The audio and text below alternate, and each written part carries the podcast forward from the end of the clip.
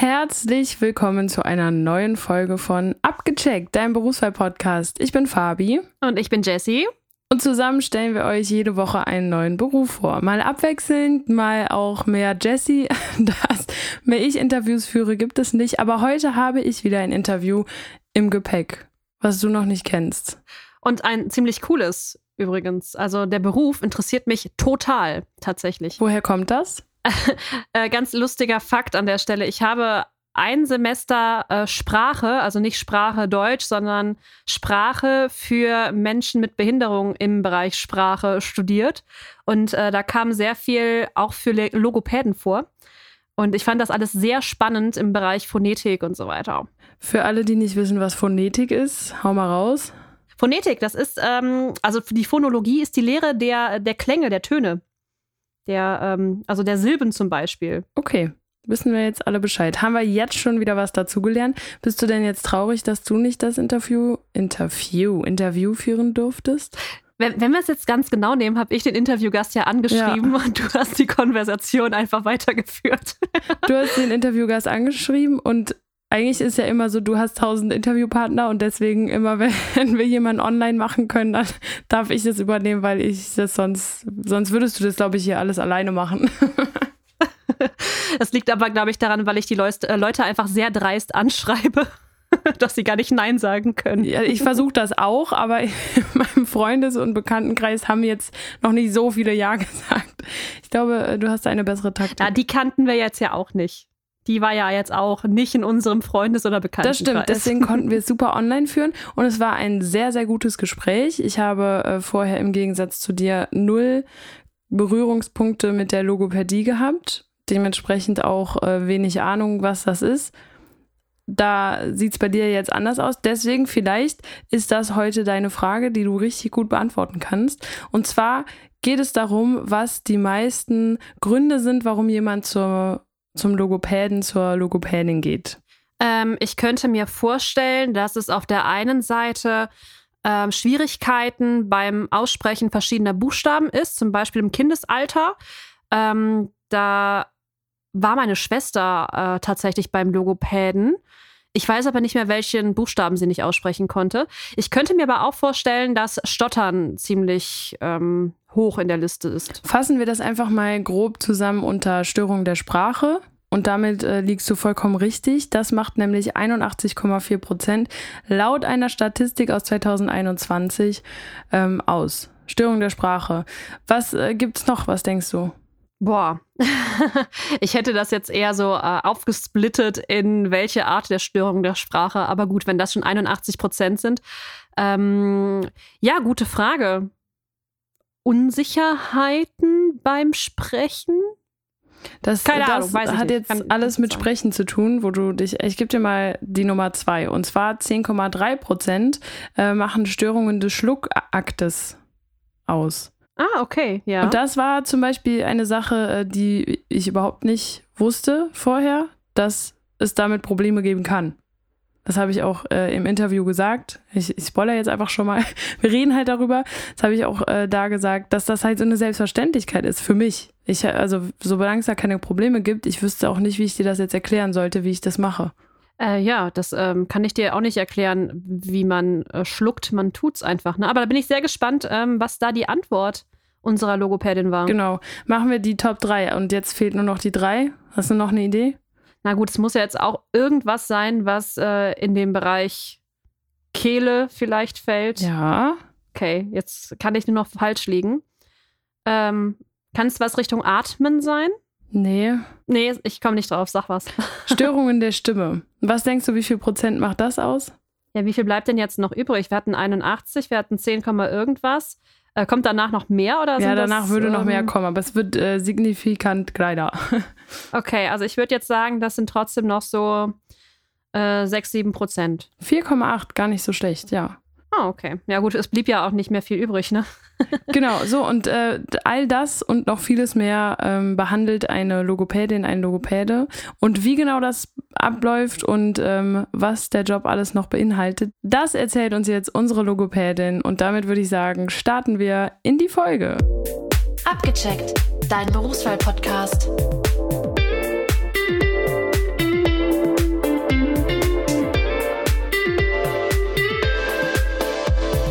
Und damit starten wir in die Folge. Wer sitzt mir denn heute virtuell gegenüber? Ich bin Nicole, ich bin Logopädin und darf euch erzählen, wie toll mein Beruf ist. Das gefällt mir schon mal sehr, sehr gut. Äh, ich finde es mega gut, wenn Menschen wirklich äh, was gefunden haben, was ihnen Spaß macht. Und jetzt direkt in den ersten Sekunden habe ich das Gefühl, wir haben eine Person gefunden. Erklär uns doch einfach mal für alle, die noch nicht so die Berührungspunkte inklusive mir mit der Logopädie hatten, was ist das genau? Also wir haben einen ganz tollen Beruf, weil wir im Prinzip von jung bis alt mit allen arbeiten können. Wir können mit den Säuglingen arbeiten, die nicht essen können oder Probleme haben beim Stillen. Wir können mit den Kindergartenkindern arbeiten, die Probleme haben, die Sätze auszusprechen, Buchstaben auszusprechen oder denen die Zunge rausrutscht. Mit den Schulkindern, die da Probleme haben, ähm, richtig schreiben zu lernen und auch zu lesen. Aber auch mit den Erwachsenen, wie jetzt Lehrer, die Probleme haben, ähm, ihre Stimme über eine sehr langen Zeitraum aufrechtzuerhalten oder die Schlaganfälle, die dann Probleme haben, sich auszudrücken oder auch nicht mehr schlucken können. Aber dann auch die Kinder und Erwachsene, die nicht mehr richtig hören können und entweder ein CI bekommen, das ist ein Gerät, wo quasi der Schall in Elektrosignale ähm, umgewandelt wird. Und ja, unser Beruf ist so vielfältig und deswegen findet jeder seine Nische, die ihm Freude bereitet. Bevor wir dann jetzt genauer da rein, wir kommen ganz viele Fragen in den Kopf, aber bevor ich die alle stelle, ähm, würde ich gerne vorne anfangen und einmal äh, mit dir besprechen, wie du denn überhaupt dazu gekommen bist. Oh Gott, ähm, es ist bei mir schon ganz, ganz, ganz, ganz, ganz lange her. Ich war 18 damals, weil damals war es noch so, dass wir ähm, 18 sein mussten, bevor wir die Ausbildung machen durften. Und dann habe ich überlegt, so was machst du? Du möchtest was mit Menschen machen, möchtest nicht im Büro sitzen, möchtest die Flexibilität haben. Und ich habe das Glück, meine Mama ist Ergotherapeutin. Das heißt, so das Soziale ist schon so ein bisschen reingekommen. Und sie hat gemeint, eine Ergotherapie, nee, das, das passt nicht so gut. Du singst so gerne, du machst so viel mit Musik, geh in die Richtung. Und dann habe ich mir den Beruf angeguckt und habe gedacht, ja, genau, das ist eigentlich das, was ich möchte. Und dann habe ich die Ausbildung gemacht. Damals war es noch so, dass man in Deutschland nur eine Ausbildung machen konnte mit drei Jahren. Aber dann auch wirklich, also quasi eine staatliche Ausbildung oder gibt es da nur eine private Möglichkeit?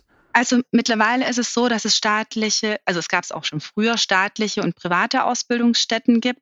Ich habe meine ähm, Ausbildung an einer privaten gemacht. Mhm. Und mittlerweile ist es auch so, was ich ganz toll finde, dass die, die ähm, an der staatlichen Schule sind, sogar ein Gehalt bekommen, schon in der Ausbildung. Und das ist was ganz Besonderes. Weißt du, wie hoch das ist? Das ist unterschiedlich. Es hängt ab, wie die Uni an sich zahlt, aber so um die 1000 Euro plus minus. Okay. Mhm. Und bei den privaten Schulen ist es leider so, dass man immer noch Schulgeld zahlen muss. Und ja, deswegen immer bei den staatlichen Schulen bewerben. Okay, und du hast es an der privaten gemacht. Das hat dann drei Jahre lang gedauert? Ähm, es ist so, dass man alle Fächer hat in der Schule, die man hat mit ähm, Anatomie, Psychologie, auch die sozialen Sachen wie Pädagogik, aber auch wirklich reine Logopädiefächer wie Stimme, Kindersprache. Und in diesen drei Jahren darf man dann auch immer wieder Praktikas machen und geht dann in die Praxen rein und später dann, wenn man das Know-how hat, dann auch ähm, in die Klinik, um da seine Fähigkeiten aufzubauen. Mir fällt das ehrlich gesagt unfassbar schwer, das nachzuvollziehen, weil ich, äh, für mich ist das alles so selbstverständlich. Also wenn ich, wenn ich jetzt gerade, wenn, wenn du sagst, ähm, dass Leute irgendwie was mit Schlucken lernen müssen, irgendwas mit der Stimme, so dass, also ich wüsste gar nicht, was ich mache, dass ich schlucke. So für mich ist das, das funktioniert einfach. Wie trainiert man das? Zum Beispiel jetzt diesen Abschnitt. Oder was macht ihr da genau? Genau, also das ist jetzt zwei unterschiedliche Sachen. Zum Beispiel das Schlucken bei den Kindern, die jetzt zum Beispiel ähm, ein viszerales Schluckmuster hat, haben. Das heißt, die Zunge drückt beim Schlucken gegen die Zähne. Das trainiert man anders wie jetzt bei neurologischen Patienten, ähm, die schon mal schlucken konnten und aufgrund einer Krankheit nicht mehr bestimmte Muskelgruppen ansteuern können. Aber generell ist es wirklich trainieren, trainieren, trainieren. Teilweise werden, wird der Schluckakt zum Beispiel in kleinere Bereiche unterteilt und man trainiert zum Beispiel erstmal, dass die Zunge oben hinter den Zähnen am Gaumen liegt. Mhm. Und wenn die Muskulatur das dann kann und die Zunge weiß, okay, ich muss dahin, wenn ich schlucken will, kommt dann der nächste Bewegungsteil rein. Und so geht man Stück für Stück und dann auch verschiedene Konsistenzen. Zum Beispiel als erstes fängt man an mit ähm, einer breiigen Konsistenz, wo ohne Stückchen. Dann nimmt man eine harte Konsistenz, weil das auch viel einfacher ist zum Schlucken. Und dann erst so Mischkonsistenzen. Und so baut man wirklich jede Übung auf. Und was ganz spannend bei uns ist in unserem Beruf, dass du auch wirklich wissen solltest, wie der Körper funktioniert, welche Rezeptoren da sind, welch, wo der Ansatz vom Muskel ist und wo der Ursprung ist. Also Ursprung, Ansatz ist das gleiche und wo der Muskel endet. Und deswegen, also man hüpft auch ganz viel im Gehirn rum, aber auch in den Muskeln an sich am Körper. Klingt super spannend. Ich stelle mir gerade die Frage, wie, wie stellt man das fest bei Kindern, dass sie falsch schlucken? Also sieht man das? Ja, bei vielen Kindern siehst du das, wenn du dir die Zähne anguckst. Das, das sind zum Beispiel die vorderen Schneidezähne nicht ganz nach unten gekommen oder die sind so ein bisschen schief nach vorne gedrückt. Oder auch ah, so. Und deswegen ist das doof, deswegen muss man das quasi ändern, weil ansonsten die Zähne weiter. Ah. Genau. Okay. Oder du siehst auch so die typischen Kinder, so ein bisschen leichten Mund offen, die Zunge zwischen den Zähnen. Und dann denkt man so, oh, was ist denn da? Aber eigentlich können die nichts dafür, die haben einfach nur nicht den ausreichenden Muskelstatus dafür. Kommen wir nochmal kurz zurück. Du hast deine dreijährige Ausbildung gemacht. Was man da so macht, hast du uns erzählt. Ähm, und wie ging es dann weiter? Bist du dann direkt in die Selbstständigkeit rein oder wie ist das abgelaufen? Nee, damals zu meiner Zeit war das noch nicht so. Da musstest du zwei Jahre in der Praxis arbeiten, bevor du dich selbstständig machen durftest. Mittlerweile ist es so, du könntest dich theoretisch sofort selbstständig machen. Aber ich als alter Hase würde es einfach nicht empfehlen, weil du kriegst nach der Ausbildung im Prinzip deinen Schein. Du hast so die Basis, aber dir fehlt einfach so viel und du kannst in den drei Jahren gar nicht alles lernen. Und es ist ganz toll, wenn man da ein ganz tolles Team hat, wo man, wo man einfach gemeinsam die Störungsbilder erarbeiten kann. Also deswegen ist es schön, ein großes Team zu haben. Und ich habe damals dann in der Praxis gearbeitet, weil ich für mich entschieden habe, Klinik ist nicht so meins. Ich mag nicht nur das eine Störungsbild haben, sondern ich möchte diese breite Masse von ganz klein bis ganz alt haben und ich möchte auch diese Farben des Berufes einfach in Gänze ausnützen, weil das einfach so schön ist und nicht nur so einen kleinen Bereich davon erleben. Und deswegen bin ich in der Praxis gelandet und auch sehr zufrieden damit, dass ich in der Praxis war. Und dann hast du da so ein bisschen äh, Erfahrung gesammelt, dass, dass du quasi erstmal nach deiner Ausbildung das, die ganze, das ganze Erlernte in die Praxis umsetzen kannst. Und ich kann mir vorstellen, dass jeder Patient auch anders ist. Und selbst wenn man das in der Theorie so gelernt hat, heißt das nicht, dass das bei jedem auch genauso umgesetzt werden kann, oder? Auf jeden Fall, weil jeder Mensch ist anders, jeder Mensch hat andere Bedürfnisse und manche Kinder möchten die Sachen lieber im Spielen lernen, andere Kinder, mit denen kannst du am Tisch sitzen und wirklich ein Arbeitsblatt machen. Und ähm, ja, und deswegen ist es auch immer ganz, ganz wichtig, ganz viele Fortbildungen zu machen. Also so die ersten, ich glaube, zehn Jahre, ich war fast jeden zweiten Monat auf irgendeiner Fortbildung. Und das war einfach ganz arg spannend für mich, weil man A, andere Kollegen kennenlernen durfte. Ich habe mir dann die Fortbildung ausgesucht, teilweise nach Städten, die ich mir angucken wollte. Und ich habe es einfach genossen. Was, was sind das für Themen äh, bei den Fortbildungen? Also auf der einen Seite die Sachen, ähm, die wirklich therapeutisch wichtig sind, wie dass man bestimmte Therapiekonzepte genau kennenlernt, aber dann auch solche Sachen wie Gesprächsführung und solche Sachen. Was bei uns ganz wenig ist, auch in der Ausbildung und auch später, so wie führt man einen Betrieb oder was ist eine Logopädin wert, auch so das ganze Selbstcare ist leider nicht drin und auch das ganze wissenschaftliche Arbeiten nicht. Wenn du nur die Ausbildung machst, wenn du ein Studium noch dranhängst, dann schon. Aber ja, es fehlt einfach. Und da habe ich ganz arg viel gemacht, weil ich das für mich wissen wollte. Und zudem habe ich auch noch ähm, ziemlich viel Weiterbildung gemacht, die wirklich über einen ganz langen Zeitraum gehen, dass du wirklich nochmal ganz in die Tiefe von ähm, Therapiekonzepten eindringen kannst. Und das finde ich einfach ganz arg toll, was wir machen können. Das kann halt der, ich sag mal, der Buchhalter, irgendwann kommt der an seine Grenze und wir kann, können noch sagen, hey, wir können uns noch das angucken und noch das und noch das. Und das ist einfach so schön. Das äh, glaube ich dir. Wenn du jetzt sagst, es gibt die Möglichkeit, das auch zu studieren, wenn jetzt jemand, äh, der zuhört, überlegt, das zu machen und ähm, dann gibt es diese zwei Möglichkeiten, was würdest du demjenigen mit auf den Weg geben? Was sind vielleicht Vor- und Nachteile? Viele Logopädie-Ausbildungsstätten bilden auch noch zusätzlich, also bieten noch zusätzlich ähm, die Möglichkeit, dass du noch ein Studium dranhängst oder parallel machst. Dann hast du quasi die ähm, quasi die Doppelbelastung von einer schulischen Ausbildung plus einem Studium. Mhm. Ähm, dann gibt es die Möglichkeit, auch ein komplettes Studium durchzuziehen in die Richtung. Ich sag mal, dann bist du zwar nicht Logopädin an sich, aber klinische Linguistin etc. pp. Und dann kannst du auch in dem Beruf arbeiten. Du kommst einfach noch viel mehr in die Tiefe und hast dieses Wissenschaftliche. Wie gehe ich mit wissenschaftlichen Texten um? Was ist evidence-based? Und so weiter und so fort. Und wenn du dann ganz arg viel Lust hast, kannst du auch später noch ein Studium dranhängen, wie jetzt zum Beispiel ich gemacht habe und habe dann angewandte Therapiewissenschaften noch studiert. Was, was macht man da? Also was, oder was kann man damit dann noch machen?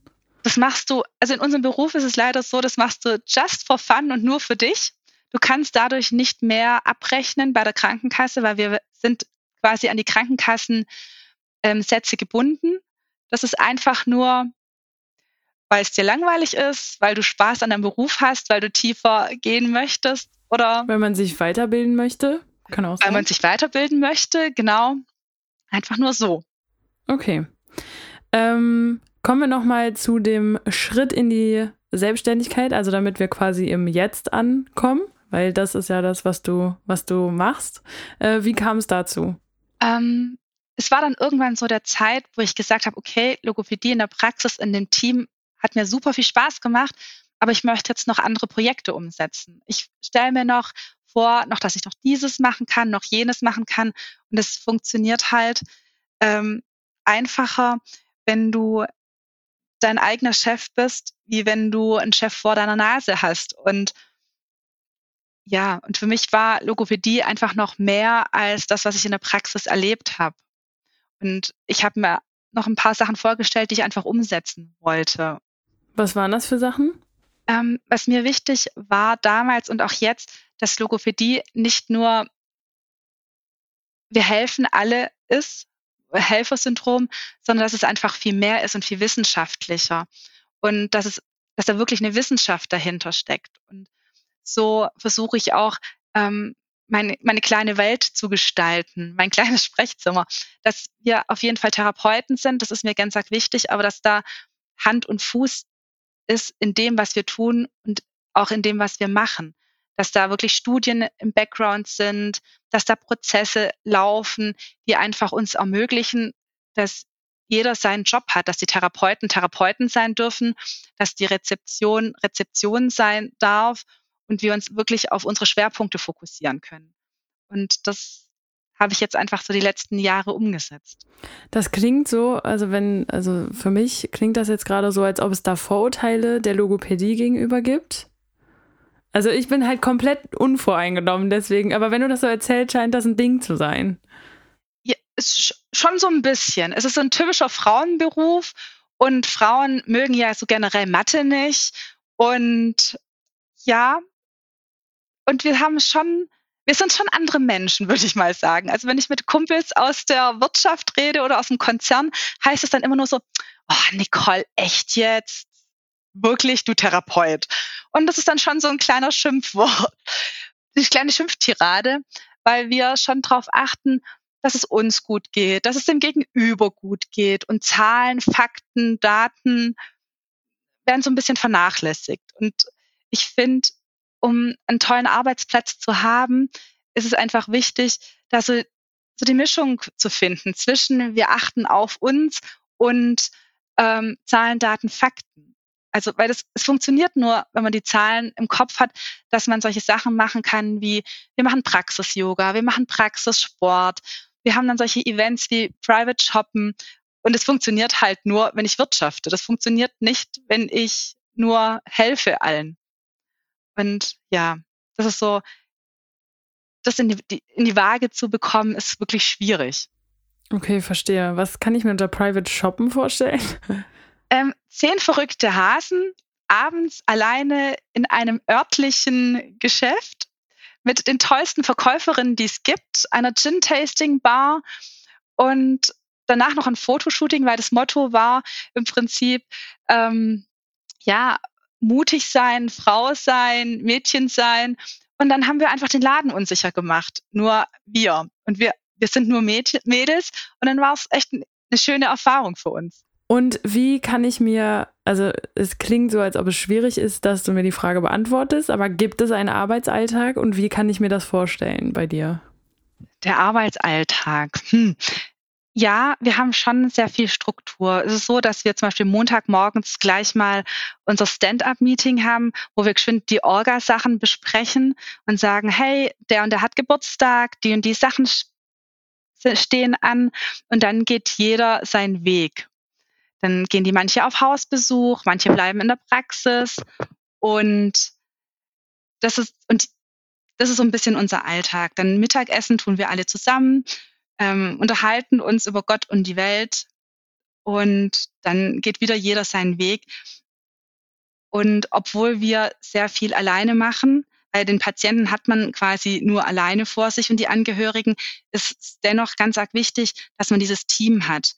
Weil es ist so, man hat nicht immer nur schöne Erlebnisse ähm, und nicht nur Erfolge. Man hat auch solche Erlebnisse wie, dass ein Patient stirbt oder ein Angehöriger stirbt die man sehr lange begleitet hat oder Situationen, wo die Eltern nicht zufrieden sind mit anderen Situationen und einfach auch wirklich Konfliktgespräche, die einen auch belasten oder Konfliktsituationen in Pflegeheimen, die sehr schwierig sind, ähm, einfach mal wegzuatmen, in Anführungszeichen, und man möchte drüber reden. Und das machen wir einfach in unserem Team. Wie groß ist das Team? Also wir sind in Eislingen, ähm, sind wir ähm, vier Therapeuten, mit mir fünf und eine Rezeptionskraft und eine Azubine. Und in Kirchheim in der anderen Praxis sind es bald drei Therapeuten und eine, Azub äh, und eine Rezeptionskraft. Und wir nutzen die Technik und sind miteinander verbunden. Und deswegen ist es ein großes Team. Und das ist einfach sehr schön, weil wenn man irgendwelche Fragen hat zu irgendwelchen Störungsbildern, zu Patienten, schreibt man es ins Forum rein und irgendjemand antwortet auf jeden Fall. Also ich merke schon, dass dieser Teamzusammenhalt dir echt extrem wichtig ist. Gibst du das deinen Mitarbeitern so weiter oder und äh, oder kommen die da von sich aus? Wie nehmen die das auf?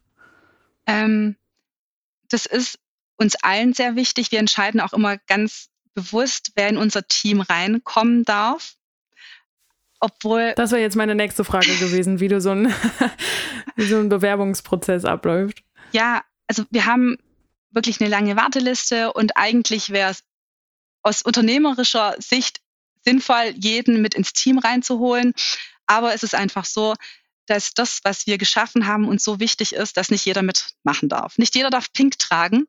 Und deswegen ist es so, dass es meistens so ist, dass wir, also ich mit dem Bewerber ein Gespräch führen und wenn wir sagen, okay, du passt in unser Team, wird dann der Bewerber einen Tag eingeladen oder einen halben Tag eingeladen und darf mal mitlaufen, darf sich die Kollegen angucken, darf dann gucken, ob er bei uns arbeiten möchte und wenn er sich entschieden hat, entscheiden wir uns parallel auch und dann wird entschieden, ja, er darf kommen oder sie darf kommen oder auch nicht. Und das ist mir für meine Mädels ganz arg wichtig, weil wir einfach sehr lange in der Arbeit sind. Und wenn dieses Arbeitsklima nicht stimmt und du ungern in die Arbeit kommst, dann ist es einfach nicht die richtige Wahl.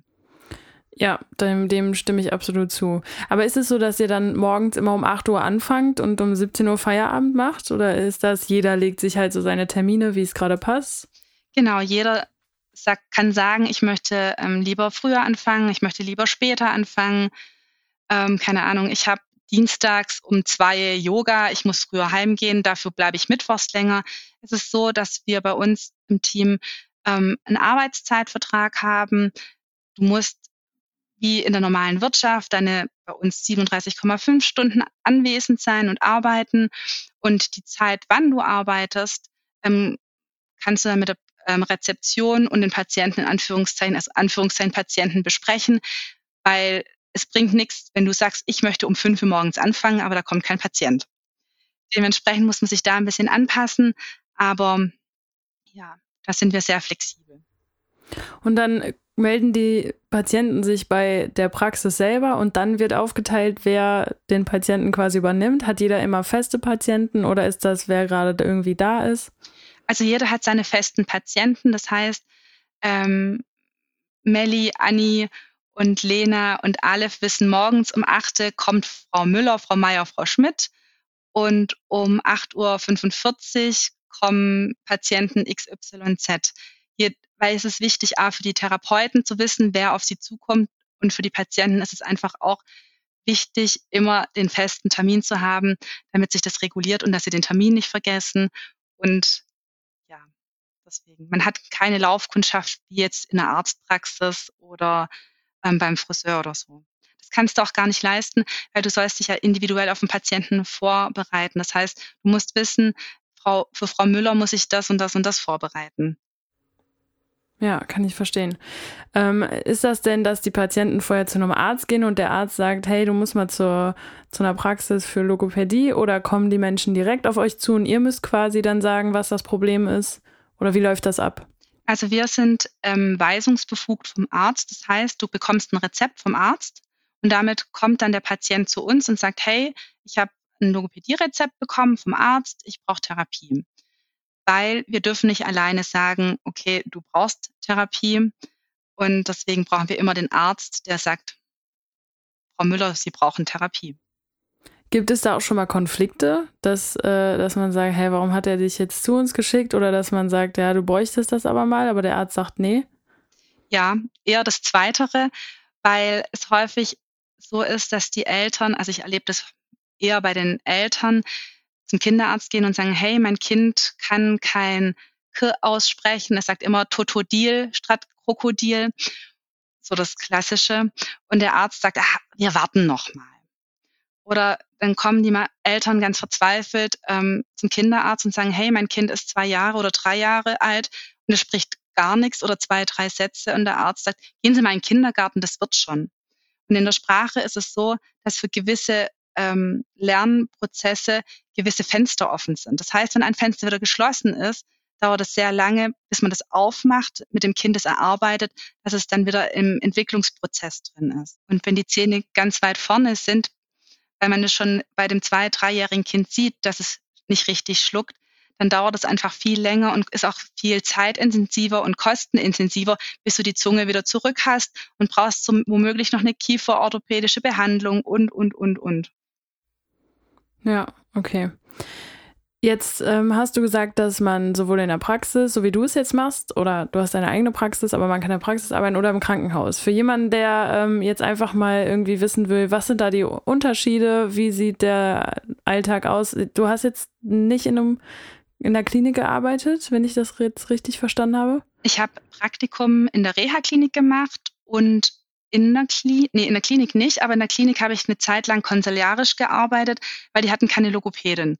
Das heißt, ich bin dann quasi von der Praxis ähm, nach meinem normalen Arbeitstag in die Klinik gegangen und habe da die Schlaganfälle ähm, betreut, das Essen eingestellt und ja, und am Wochenende. Deswegen, ich habe den Klinikalltag kennenlernen dürfen, den Reha-Alltag kennenlernen dürfen und den Praxisalltag kennenlernen durften. Was würdest du sagen, was sind die groben Unterschiede oder was sind für dich die, äh, die guten Vor- und Nachteile?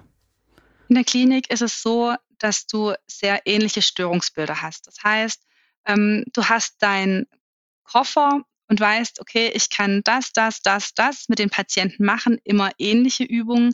Klar kommt so ein bisschen Individualität rein, aber ja, du hast eine ähnlichen Störungsbilder und dein Know-how. Und darin kannst du richtig, richtig gut werden. Sehr viele Fortbildungen machen, sehr viel Literaturrecherche. Und ja, wenn du ein bisschen mehr Flexibilität haben möchtest, wenn du ein bisschen mehr, ähm, wenn du dich in mehr Störungsbilder reinarbeiten möchtest, kannst du dann auch wirklich in die Praxis gehen, weil dann kannst du sagen, okay, ich möchte nicht nur zum Beispiel Schlaganfälle Patienten machen oder nicht nur onkologische Patienten oder nur Schlucken machen, sondern ich mache ein bisschen Aussprache, Störung bei den Kindern oder ich mache ein bisschen Stimme und ich nehme noch die Dysphagie mit rein, gehe auf Hausbesuche, bleib in der Praxis. Diese Individualität hast du in der, in der Klinik einfach nicht, weil du einfach immer vor Ort in der Klinik bist. Und ja, das ist so der ganz, ganz, ganz große Unterschied.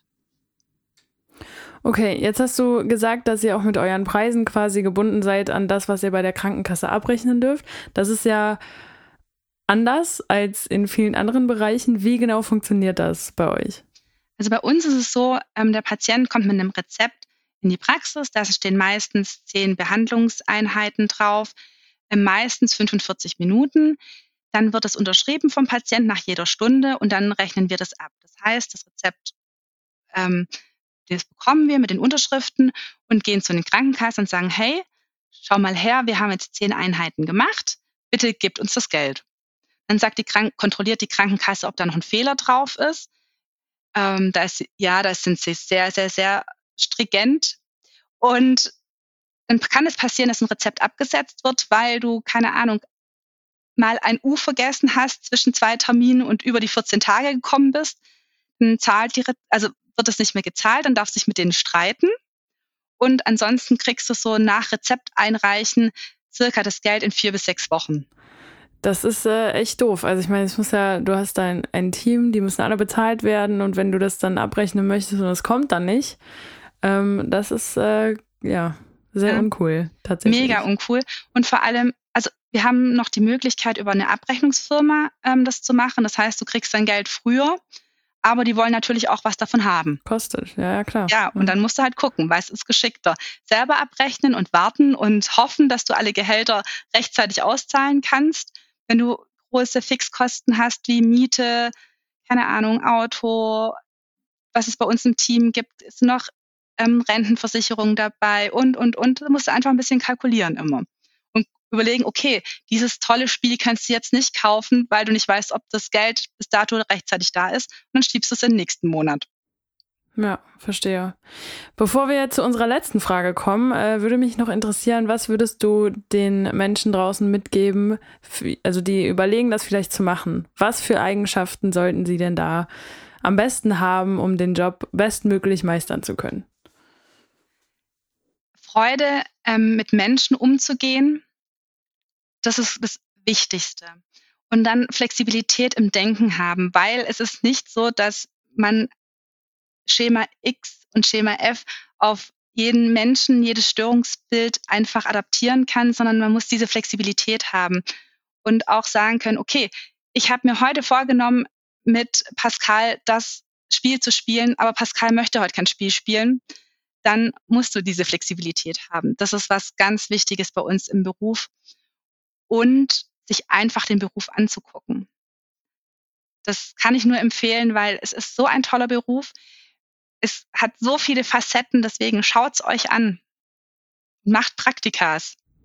Und wenn ihr euch das anschaut, wollt ihr auch wissen, was kommt denn da finanziell bei rum? Und das äh, wäre dann unsere letzte Frage für heute. Und eine sehr wichtige Frage, und das hängt wirklich damit zusammen, ähm, A, wie viele Stunden du arbeitest, B, Möchtest du mehr Urlaub haben? Möchtest du mehr Fortbildungsunterstützung haben? Aber so im Durchschnitt würde ich mal sagen, so 2,7 bis 3,5 bei einer, 35, äh, bei einer 40-Stunden-Woche. Brutto. Ja. Und äh, wir reden hier von Baden-Württemberg, das, was du. Äh so deutschlandweit. Mhm. Okay, alles klar. Ja, äh, vielen, vielen Dank, dass du mir den Beruf und auch alle, die jetzt zugehört haben, vorgestellt hast. Die letzten Worte gehören immer unserem Gast und da darfst du sagen, was du möchtest an alle, die zuhören. Ähm, danke, dass ihr euch die Zeit genommen habt und den Beruf der Logopädin und Logopäden euch anhören wolltet. Vielen Dank, dass ich euch was darüber erzählen durfte und vielen Dank an euch zwei, dass ihr mir die Chance dafür gegeben habt. Abgecheckt dein Berufswahl-Podcast.